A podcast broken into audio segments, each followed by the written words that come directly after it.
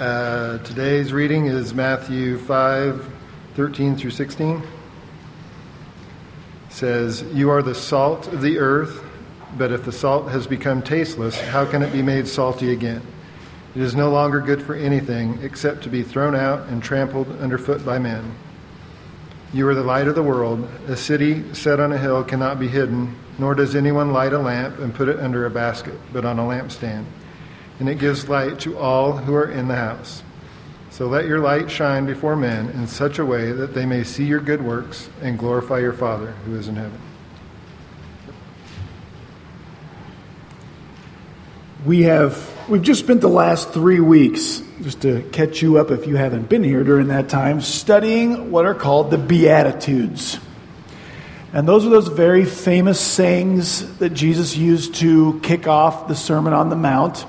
Uh, Blessed are the poor in spirit, for the kingdom of heaven belongs to them.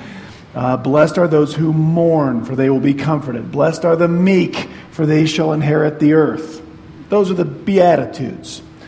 And we've studied them for three weeks, the first 12 verses of Matthew chapter 5. And as we've studied them, here's what we've learned, a little bit anyway. First, these are the Beatitudes are multiple characteristics of one kind of person. In other words, Jesus is saying in the Beatitudes, there's this kind of person that I'll describe that has these characteristics. And one day that person is going to receive this one multifaceted blessing that God will lavish on that person. And in, in real summary fashion. He says this on the left. Here's the blessed person. I'm, the person I'm talking about is poor in spirit. They mourn.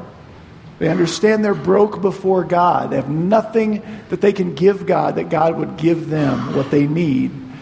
They mourn that. They're meek. They're, they hunger and thirst for righteousness. They're merciful. They're pure in heart. They're peacemakers. They're persecuted. They're insulted because they follow me, Jesus said. And they have all kinds of evil things said about them. Jesus said that kind of person one day will receive this multifaceted blessing by God. The kingdom of heaven belongs, already belongs to that kind of person. They're going to be completely comforted.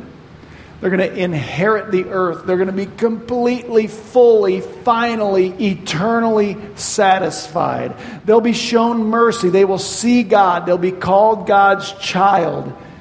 And their reward is, is great in heaven.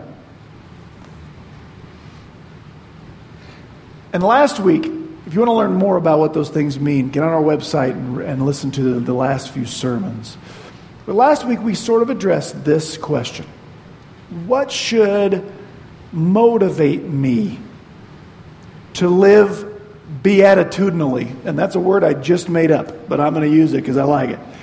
But what, what should motivate me to live beatitudinally? And here's what we looked at last week. Most people try to do it this way. Most religions really try to do it this way.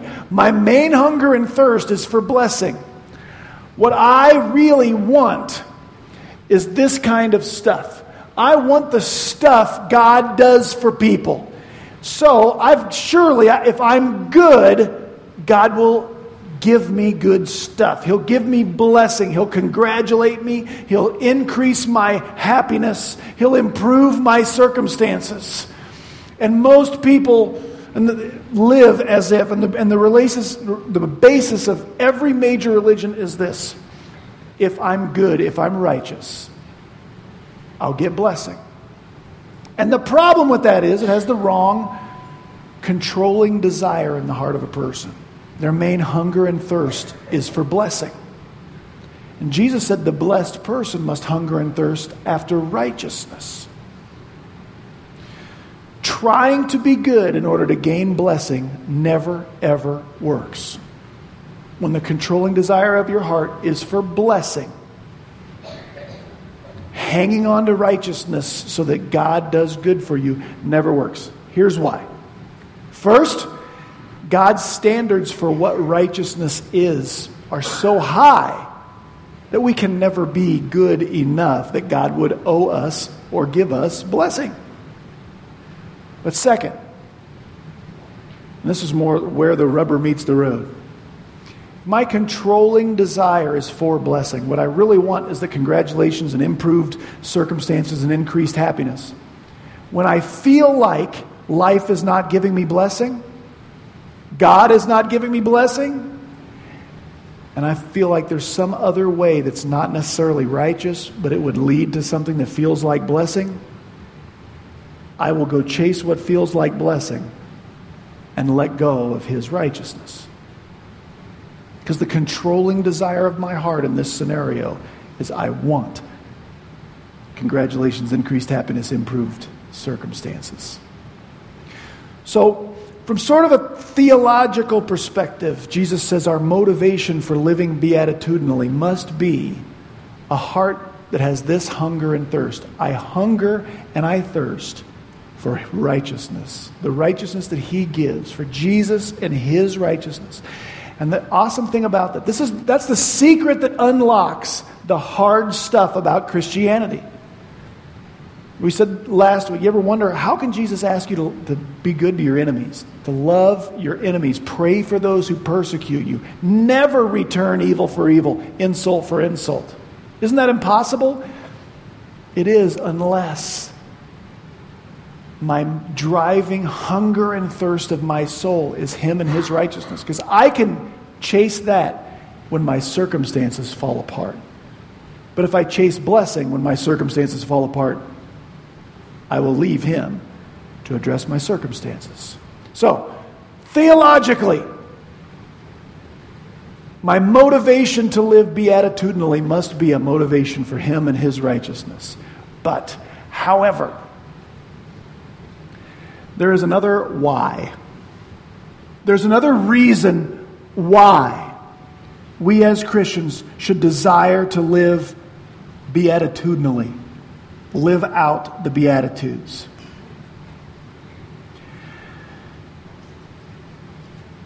Jesus is going to tell us what that is this morning by telling us we're supposed to be salt and light. I believe today's passage, it's a little one. I think it's the appendix to the Beatitudes. He's told us about the Beatitudes. And Jesus knows, because he's smart, Jesus knows if people start to live out these Beatitudes, they're going to be very, very different from most people. How easy is it to go through life being different from most people? Some of us have a lot of practice. It's hard to be the one who's different. And so here's what I think Jesus knew would start to happen one of two things. First,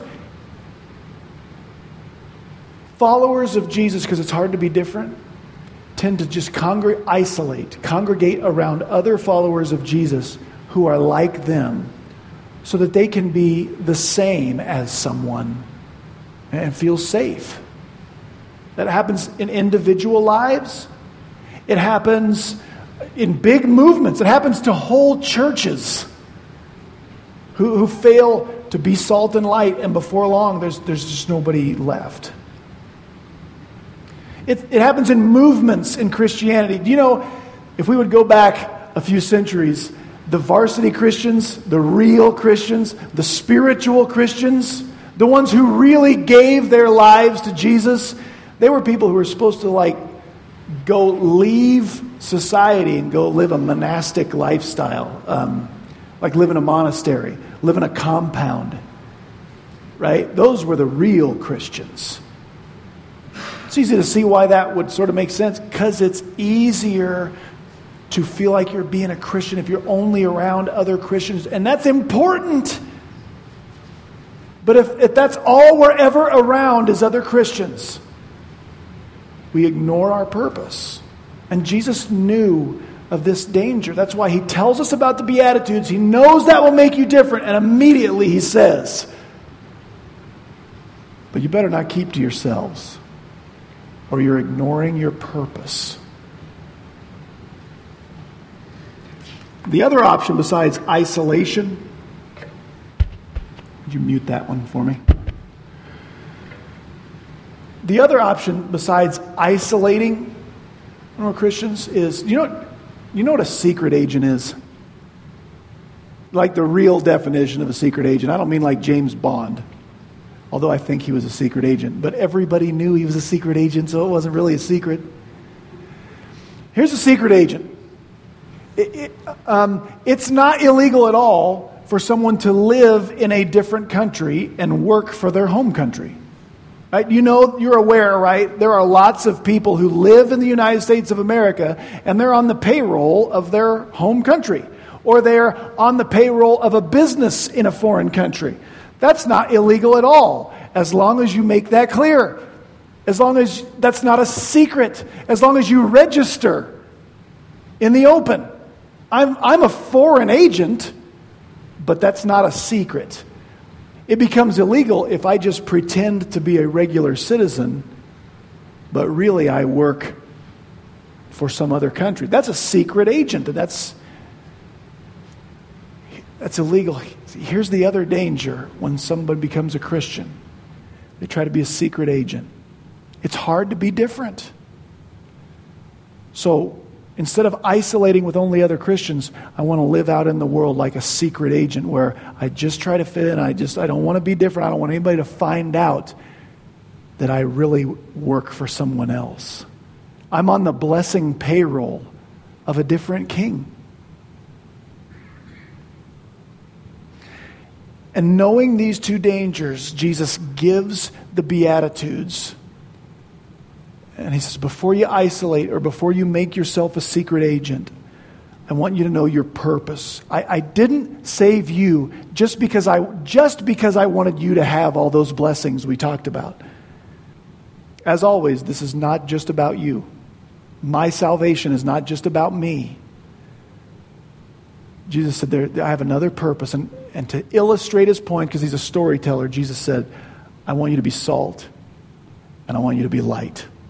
And this morning, I want to explain to you what Jesus' audience would have understood those things to mean, and then help you understand what that means for us today. We start in verse 13. This is Matthew 5, verse 13, where Jesus said, You are the salt of the earth. This is immediately after those Beatitudes. But if the salt loses its saltiness, how can it be made salty again? It's no longer good for anything except to be thrown out and trampled underfoot. First thing I want you to know about this little salt of the earth bit, um, I want you to know that the emphasis Jesus puts on the word you. I'm going to spare you the Greek lesson this morning, although I've got one keyed up if you want it, but I'm going to keep myself from that. Uh, there's, Jesus had different ways available to say you are. And I just want you to know he emphasizes the word you. And this is a plural you. This is a y'all. He tells the Beatitudes, and then he says, You guys, all y'all, you're the salt of the earth. And he's very emphatic on the you. Now, what does it mean to be the salt of the earth? We have to understand what salt was and wasn't used for in the first century, to understand what his original audience would have heard. In the first century, salt was used differently than it's used today. Salt was not primarily used to season food. I know all the graphics I use today have salt shakers on it, but that is not a, they didn't have salt shakers setting on the table back in the day. Salt was primarily a preservative. Right, in this, in this age before refrigeration, uh, Jesus' disciples were fishermen, right? Many of them. And uh, when they caught a big haul of fish and they gutted those bad boys, they couldn't put it in the freezer. What'd they do? They packed them in salt because salt stopped the rotting process so that they could be preserved. People didn't, and then if you, most of your meals were bread, which you didn't salt to make taste better. And if you ever did get meat, it had been probably packed in salt. You didn't need to shake more salt. If you like open a bag of beef jerky and pull out a slab and feel the need to add salt to that, you have sodium control issues or something because you have problems.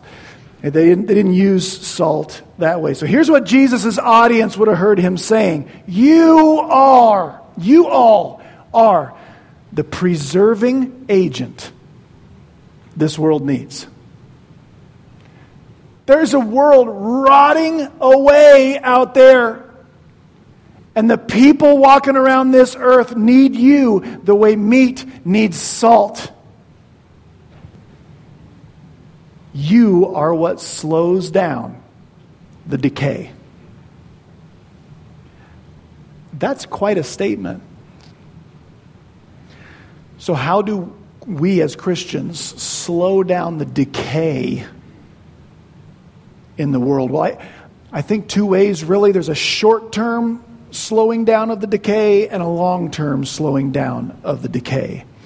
Um, in the short term perspective, I don't believe, though I've heard this taught this way, I don't believe Jesus is talking about entering the political arena and getting certain things outlawed, voting in the righteous and voting out the sinners type of thing. Democracy was not some, it wasn't saying, you know, vote for Nero, you know, there was no yard signs or anything. It's not the way it worked. We, but we should be salt and light in whatever arena we are in. So there is an application there. But he, this, is, this is about the living out the Beatitudes wherever we are. How does that slow down the rot? Slow down the decay? Short term, here's the way that works. We think back through the Beatitudes. I can preserve relationships. I can preserve organizations, slow down the decay of, an, of the place I work if I live out the Beatitudes, if I am merciful when people would expect me to go after vengeance, if I am a peacemaker rather than a pot stirrer, right? If I, even when I am the one that has all kinds of evil spoken against me, and I do not resort, I do not lose my pursuit of righteousness, that can preserve my circles. That makes sense in the short term. And B, this is not in my notes, this is just for free, but let me tell you something. Chase County needs Christians to start living the Beatitudes. Because we are one drama filled whatever after another right now. Because we want, because nobody can tell me what to do and that's not, I can stand up to this, and we are one rebellion after another. And I, for one, feel like it is time some Christians start being the salt of the earth and slowing down the rot rather than stirring the pot. That was for free. Sorry. There's a longer term perspective of this, too, though. From an eternal perspective, there is only one way anyone will be preserved eternally, correct? That is if they come to understand their sin, their sin and their need for a Savior, and that Jesus died for their sin, and that He will give, if I believe in Him, He will give His righteousness to me. And Jesus is saying, when you live out the Beatitudes, and you don't lose your hope when your circumstances go south because your heart is not set on blessing. Your heart is set on Him and His righteousness. And, and your hope is untouchable and your, your peace is unshakable. That makes Jesus intriguing. And someone may say, Man, I, I, I want that. And then someone might become preserved eternally when they are pointed toward the one who is your hope. I think that's what Jesus is after. And to drive his point home, we are the preserving agent this world needs because it is in decay. Jesus, to, to drive his point home, he presents something that I think is an impossibility to prove a point. You see this, this part right here where he says, if the salt loses its saltiness, your Bible might say loses its flavor or loses its taste, how can it be made salty again? You just well throw that stuff out in the street. Uh, he's, he's saying something that's not possible to prove a point. I'm not a chemist, though I did some chemistry homework last night with my daughter. Um, I'm not a chemist, but like salt is salty. Hey, there's the truth you came here to hear this morning, right there. And salt can't be not salty. If you have salt, guess what it's going to taste like? Salt. Right? You can't have salt that's not good for preserving meat. It's what salt is. Okay? And, well, you can dissolve it in water. Yeah, but then it's, it's not salt anymore. It's sodium and chloride ions. We looked that up last night to make sure. Right? If you have salt, it's salty. Here's what Jesus is saying How bizarre and unnatural would it be if you had salt, but it like wasn't what it is? It wasn't salty. It wasn't what it was created to be. You just will throw that stuff out on the street. You hear his point? Jesus says, I've created you to live beatitudinally so that you can be my preserving agent in this world. And when you are either isolated or a secret agent, you're like salt that's not salty. I created you to be a preserving agent. And if you're not, you're not performing, you're not performing your purpose. It's bizarre. It's unnatural. Salt is salty. You were saved, you were redeemed, you you are being made into something different than what you were. But it's not just for you. It's to be salty, be a preserving agent in the world. Verse 14, Jesus changes metaphors, he does not change points. He says this in verses 14 and 15 You are, same emphasis on you. You are the light of the world. A city on a hill cannot be hidden, neither do people light a lamp and put it under a bowl.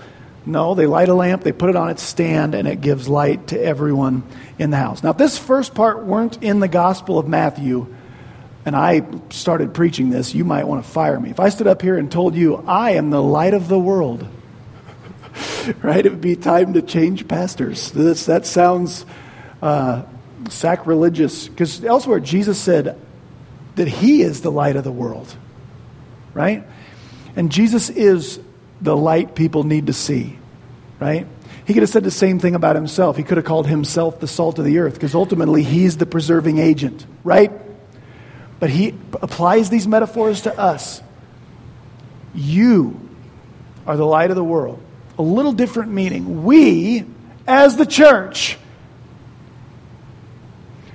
are supposed to be what allows other people to see what they need to see. To make his point, Jesus again gives an impossibility. He says here, a, a, city on a hill cannot be hidden. If you planned out a settlement back then in the day, you know, you're going to make a, a town you don't want to make it vulnerable where marauders can come in and steal everything, right? So you got two choices.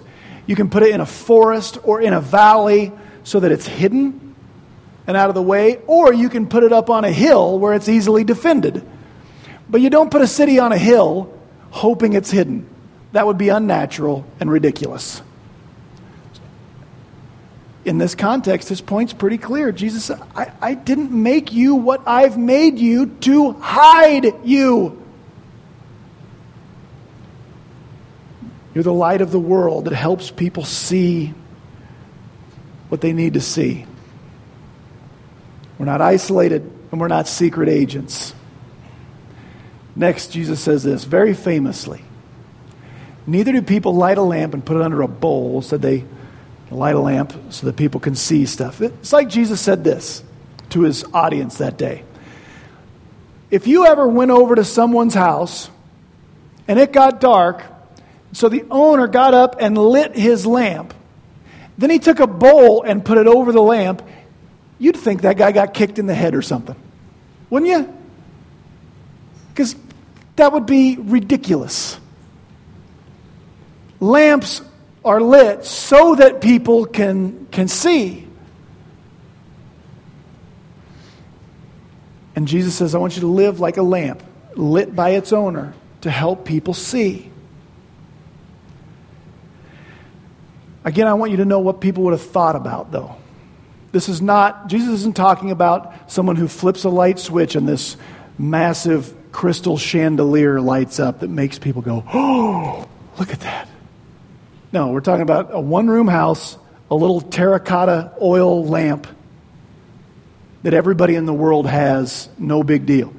The light he's talking about is important, but it's not lit so people notice the light. It's lit so people can see what they need to see. Let me give you this illustration.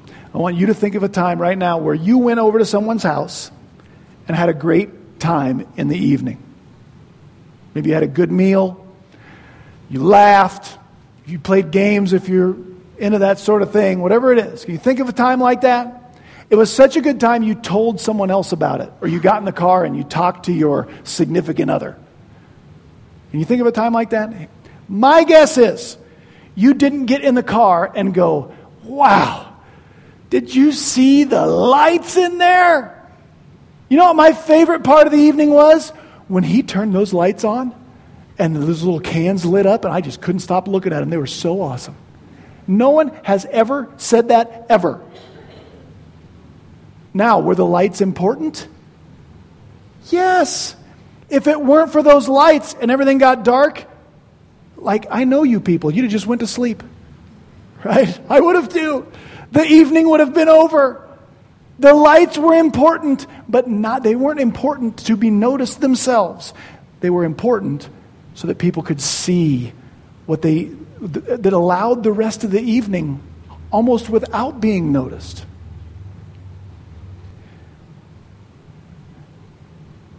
And that's what Jesus says his application is for this salt and light passage. I love when, when Jesus gives us the application, I don't have to think about it.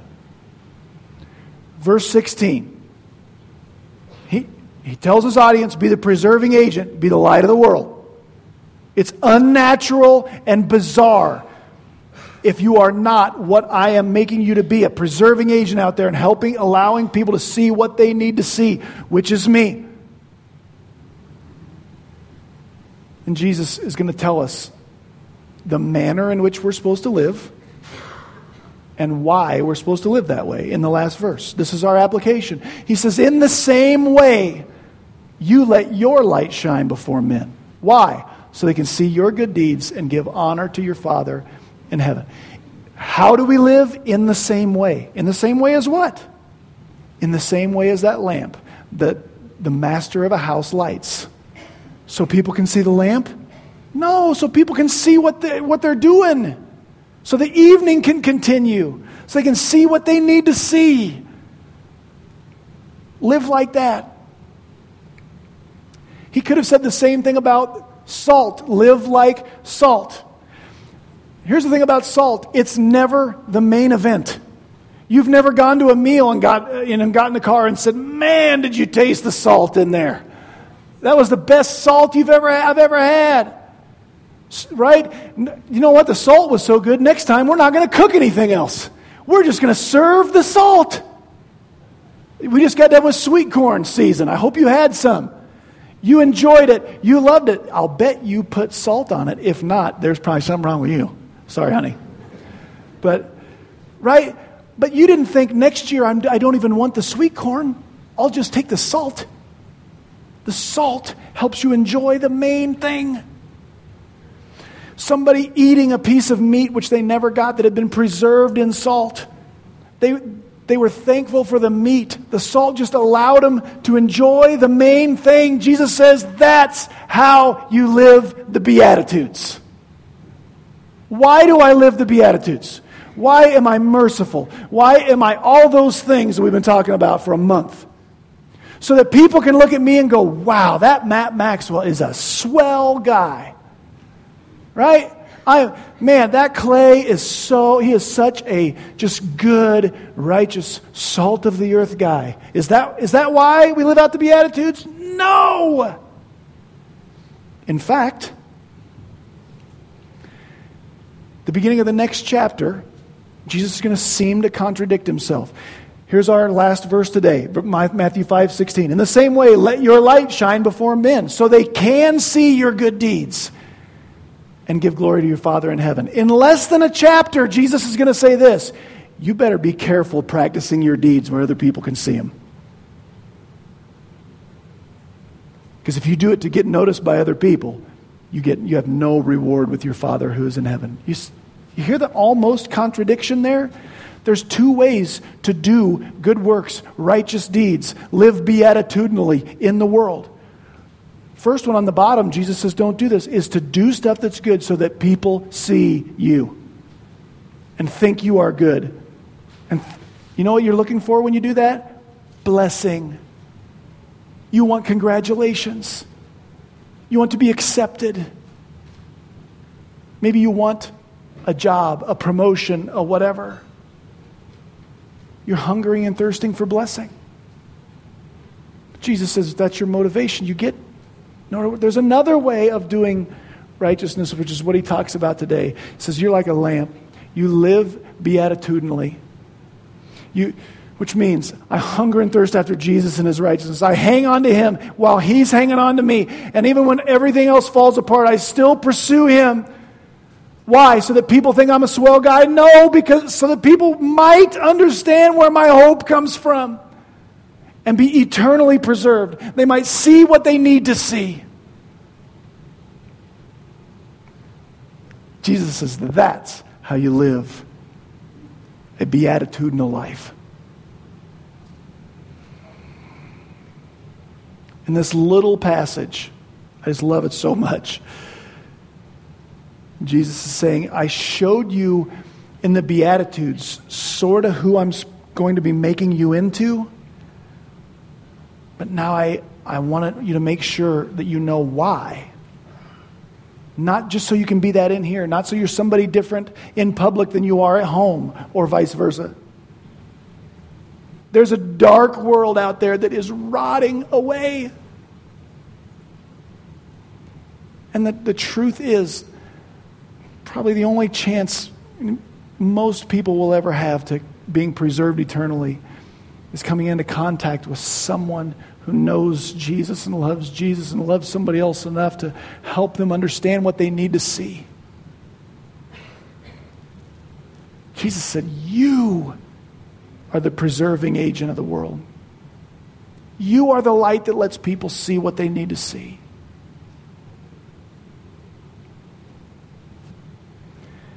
We're the salt that reverses the rot and the light that allows people to see. We're not the main event. We're a catalyst that introduces another sinner to the Savior they need to know. That's why Jesus said, You are the salt of the earth. Be salty.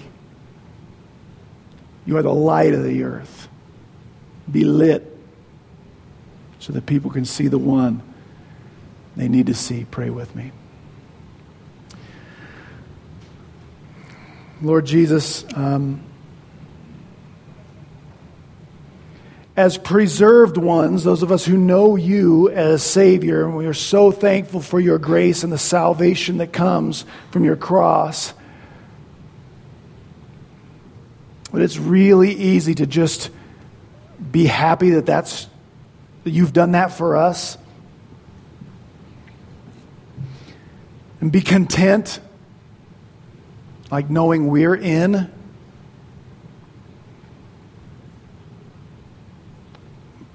Lord Jesus, I, I don't want us to be unsalty salt or light under a bowl.